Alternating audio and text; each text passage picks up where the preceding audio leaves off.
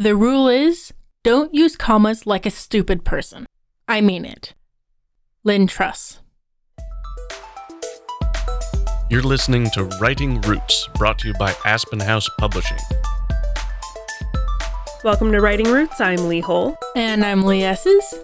We have spoken about punctuation at length over the years, but we couldn't let this season go without addressing the most hated punctuation piece of all. This is your commas. One of the fastest ways to announce that you're an amateur is to misplace commas in your work. When I was putting notes together for this episode, I assigned you to find the quote for it, and my only mandate was to not use the Stephen King quote, which is more or less, if it feels good, do it. There are rules. In how I learned commas, I was always taught if you pause, then put a comma, because that's where you would pause. So every time I would pause to think about the next word, I would put a comma. And it led to a lot of disjointed writing because I'd have commas in middle of sentences because I was told, if you pause, put a comma. I will say this applies if you are script writing, either for screen or stage. If you want the actor to pause, you can break these rules. But if it's just you as the writer pausing, don't put a comma. Commas will slow writing down. You tend to have longer sentences if you have a lot of commas.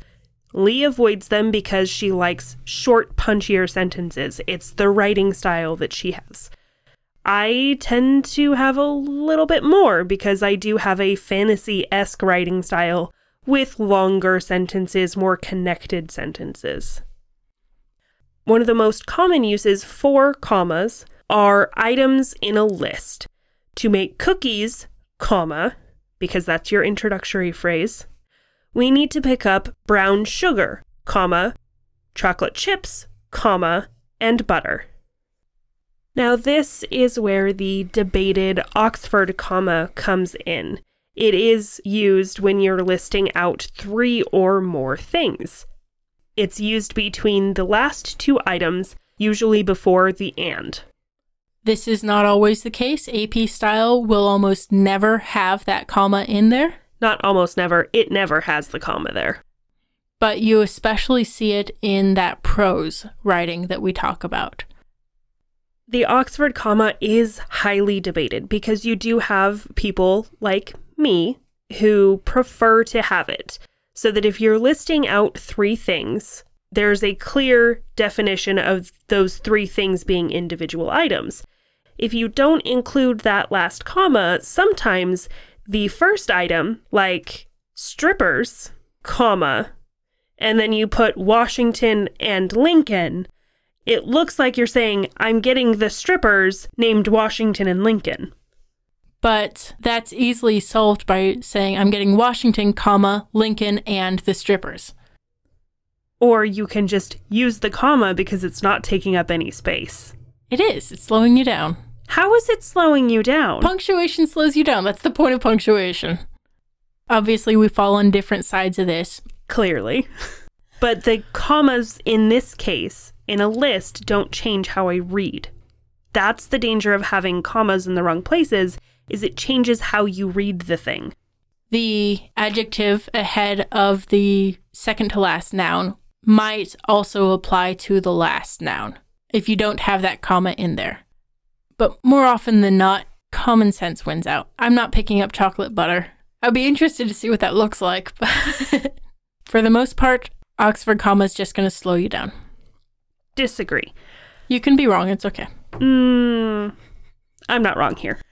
I encourage you listeners to email us at writingroots@aspenhousepublishing.com because we both get that email, and tell her that I was right, the Oxford comma is superfluous. Or tell her that I was right and the Oxford comma is still very useful in making sure things are clear. But I'm right. No, you're not. Anyways, on to after introductory phrases. This is another place where you put commas. So if you are setting up the sentence with a quick phrase, you're going to put that comma, and then everything after that comma should be its own sentence. I like to eat chocolate cake. The introductory phrase would be, even in the mornings, comma, I like to eat chocolate cake. Whether or not you agree, comma, I'm going to use the Oxford comma.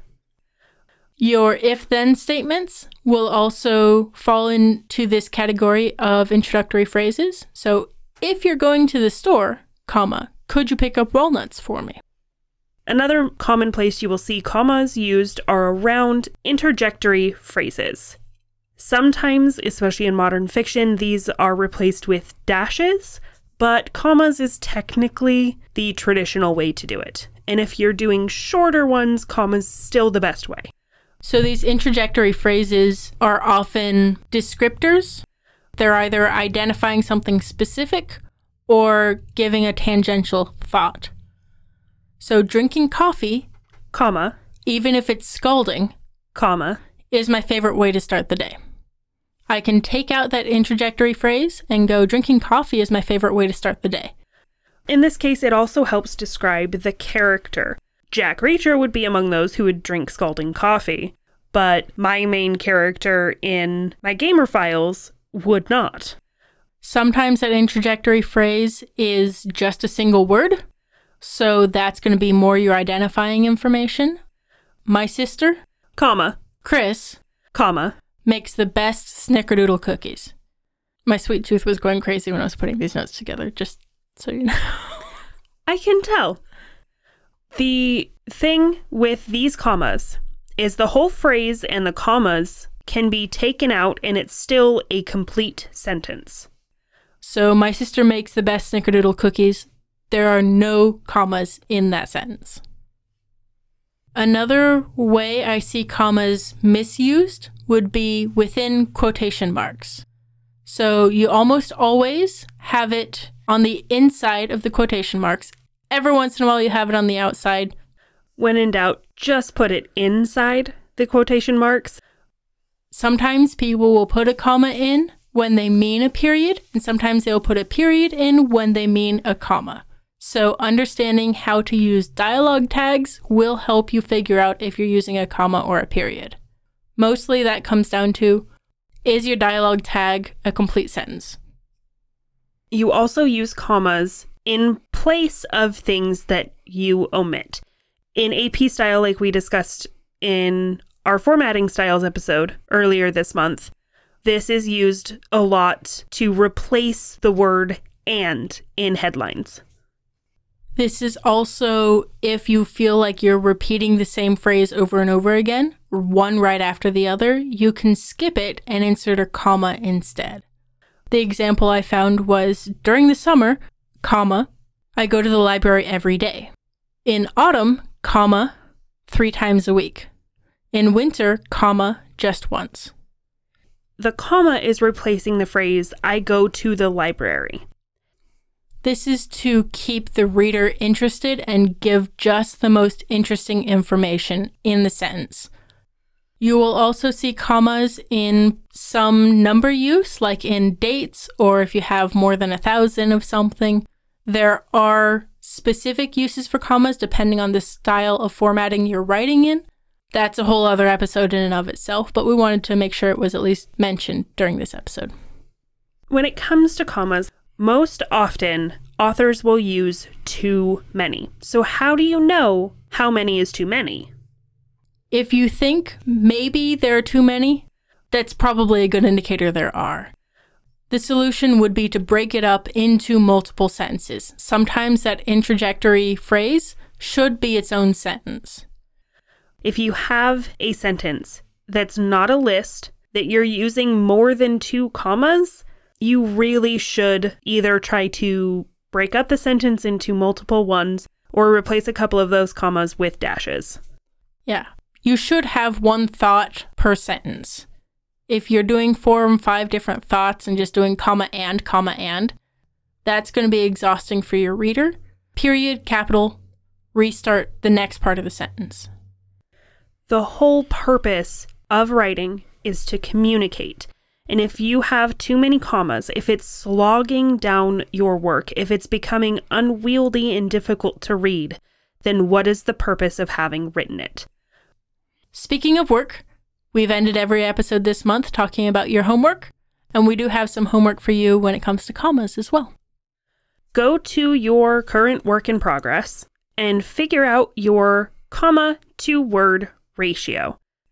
So at the time I put the notes together for this episode, I had just under 20,000 words and slightly fewer than 1,200 commas. So that gave me, after I did the math, about 1 comma for every 17 words.